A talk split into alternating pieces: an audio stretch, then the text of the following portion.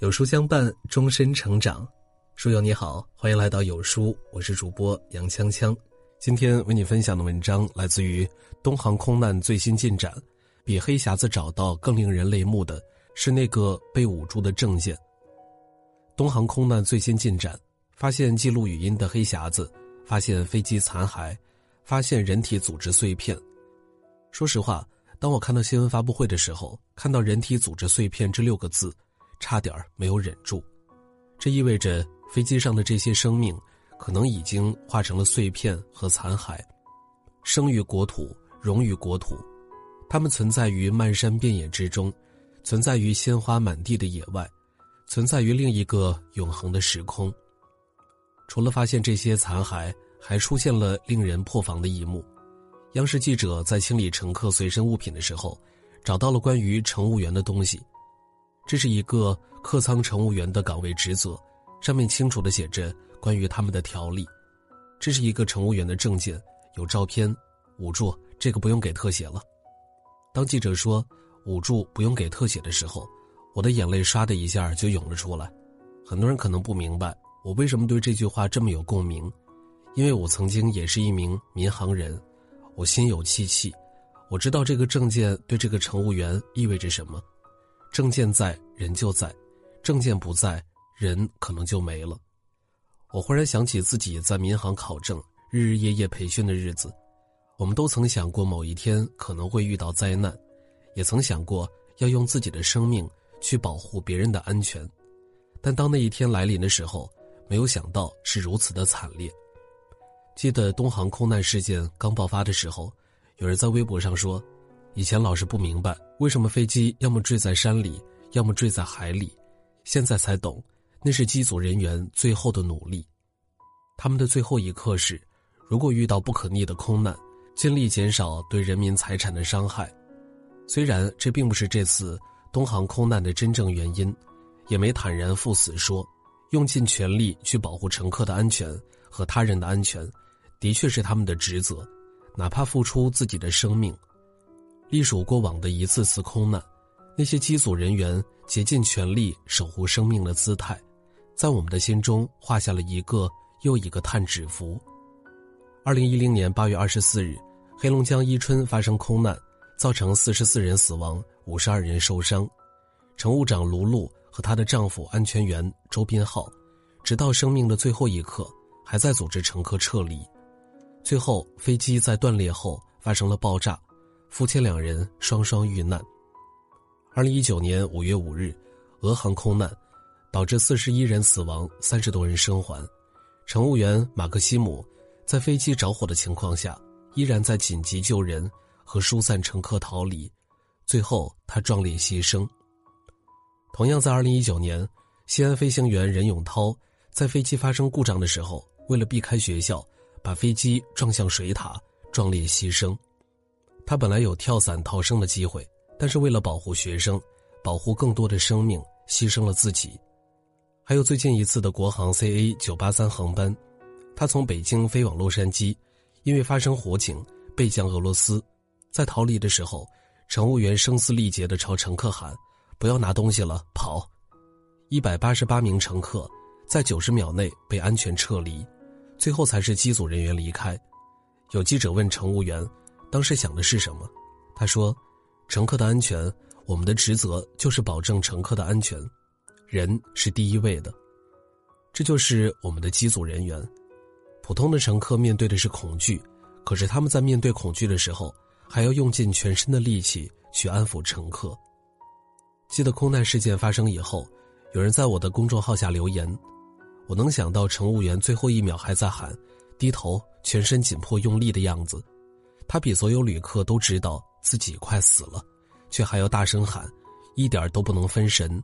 最后他连在脑海里和大家告别都做不到，瞬间破防。这几天我曾经的民航同事们都感到万分难过，甚至不愿意，很害怕听到这件事情。你想象不到。那个东航 MU 五七三五的值机员，他是怀着怎样悲痛的心情，看着曾经一张张的笑脸消失在眼前？你想象不到，那个送东航 MU 五七三五出发的候机员，他是以何种悲痛的心情，看到自己迎来的旅客就这样变成废墟和残骸？你更想象不到，那个给东航 MU 五七三五做检修的机务员，他此生可能会一次次怨恨自己。要是自己再多检查一遍，其实惨案和他无关。民航从业人员是最不希望空难发生的人员，也是空难发生之后比正常人要悲痛好几倍的人员。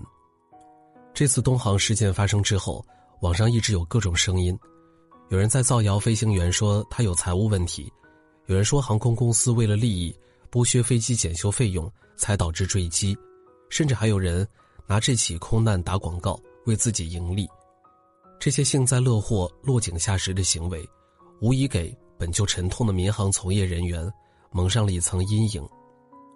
航空公司并没有剥削费用，反而比去年增加了检修费用。失事飞机的机长已经安全飞了六千七百零九个小时，第一副驾驶更是飞行了三万一千七百六十九小时。他们家庭和睦，为人和蔼，并不存在上面说的情况。而且我们从官方公布的数据来看，飞机在下坠过程中有明显的拉升动作，机组人员可能在竭尽全力阻止飞机往下坠，但可能因为某种不可抗的原因，最终导致事故发生。这一切的真相需要等到黑匣子的数据分析出来才能够彻底明白。在此之前，任何的谣言和恶意揣测，都是对遇害机组人员的不尊敬和伤害。我知道这一次东航空难，对很多人都是沉重一击。有人开始不相信飞机的安全性，不相信中国民航，甚至开始不敢坐飞机。但是我还要说，飞机依然是世界上最安全的交通工具。你该坐飞机坐飞机，该坐高铁坐高铁，千万不要拿这件事情去否定整个民航业。这个世界上并没有绝对安全的交通工具，中国民航。依然是世界上最安全的、事故率最低的行业，没有之一。这里有全世界最优秀的民航从业者队伍，最严格的管理规章，最保守谨慎的工作态度。他们用尽全力保障着每时每刻，中国的天空上都飞着五十万人，已经安全飞行了一亿小时。请相信中国民航，请相信中国民航从业人员，请给中国民航一点时间。我希望东航空难后，乘客和民航者之间多一点理解，多点包容。不要烦乘务员反复提醒你系好安全带，在飞行中，它是你最好的生命支撑。一九八八年四月二十八日，阿罗哈航空在飞行途中发生爆炸性失压，幸运的是，这架飞机最后成功迫降，这里面大部分的人都是安全的，只有一个人例外，那就是那个没系安全带的乘务。他不幸被吸出机舱外死亡。不要抱怨飞机上为什么不能带打火机吸烟，因为在高速飞行的封闭物体还着火的话，对飞机上的人来说是致命的。一九八三年六月二日，由美国达拉斯至加拿大蒙特楼的定期航班，就是因为乘客带打火机在洗手间吸烟发生火警，有二十三名乘客被活活烧死。不要投诉航空公司。因为天气原因，航班延误；因为飞机怕浓雾、怕冰雹、怕雷击，在天气极端恶劣的情况下，依然坚持起飞的话，无疑把你们的生命置之不顾。记得我刚入职的时候，背的那本厚厚的民航运输守则，字里行间密密麻麻的写着，全都是“安全”二字，敬畏规章，敬畏职责，敬畏生命，这十二个字无比沉重。也是全体中国民航人的职责，所以请对民航工作者多点尊重和耐心。他们过着日夜颠倒的生活，从事着高强度的工作，他们上有老下有小，他们是人不是神。不要动不动就叫他们服务员，不要动不动就对他们大呼小叫，不要动不动就威胁投诉，请尊重他们的专业。在关键时刻，他们是用命护住他们的人。中国机长曾说过：“从飞行员和乘务人员，每个人都经历过了日复一日的训练，就是为了能够保证大家的安全。这也是我们所有人在这架飞机上的意义。虽然中国民航四千两百二十七天的记录从东航事件那一刻开始清零，但是我们一定会从中吸取惨痛教训，涅槃重生。最后，为 MU 五七三五的遇难者默哀，希望中国民航越来越好。